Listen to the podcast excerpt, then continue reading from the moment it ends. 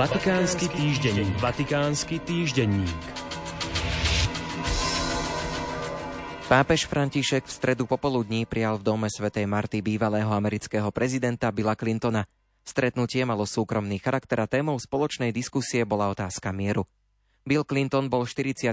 prezidentom USA v rokoch 1993 až 2001.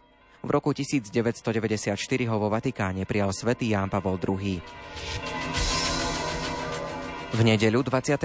júla si pripomenieme už tretí svetový deň starých rodičov a seniorov. Aj v tomto roku bude možné získať úplné odpustky za obvyklých podmienok. Okrem tých, ktorí sa zúčastnia na svätej omši, ktorej bude vo Vatikánskej bazilike predsedať pápež František, ich budú môcť získať aj chorí, ktorí budú slávenie sledovať na diaľku z domu, i tí, ktorí v tento deň navštívia opustených či chorých seniorov. Svätý otec František zriadil komisiu nových mučeníkov, svedkov viery, ktorá je súčasťou dikastéria pre kauzy svätých a má za úlohu vypracovať zoznam všetkých tých, ktorí preliali svoju krv, aby vyznali Krista a svedčili o jeho evanjeliu. Spomínaná komisia, ktorú svätý otec ustanovil vzhľadom na blížiace sa jubileum 2025, bude pokračovať v hľadaní, ktoré sa začalo už pri príležitosti veľkého jubilea roku 2000 s cieľom identifikovať svedkov viery v tejto prvej štvrtine storočia a pokračovať v ňom aj v budúcnosti. Podpora obyvateľstva Ukrajiny postihnutého vojnou, pomoc obetiam záplav v Čade, zdravotná a potravinová pomoc pre obete COVID-19 v Indii.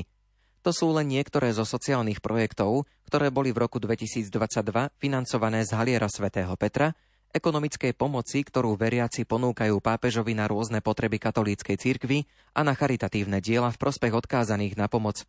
Príspevok pre odkázaných na pomoc tvorí dohromady viac ako 16 miliónov eur.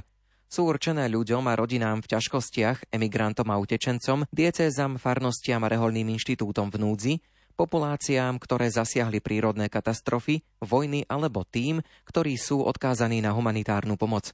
V 72 krajinách prebieha 192 rôznych projektov. Celkovo dosiahli v roku 2022 príjmy Haliera svätého Petra 107 miliónov eur. Z toho 34,5 milióna pochádzalo z darov zo zbierky, ktorá sa koná pri príležitosti slávnosti svätého Petra a Pavla vo všetkých diecézach po celom svete, z darov veriacich a z dedičstva, ktoré bolo odkázané v prospech zbierky alebo priamo pápežovi. V priebehu roku 2022 sa zrealizoval významný kapitálový zisk z predaja nehnuteľného majetku fondu Haliera svätého Petra vo výške približne 50 miliónov eur. Vatikánsky týždenník.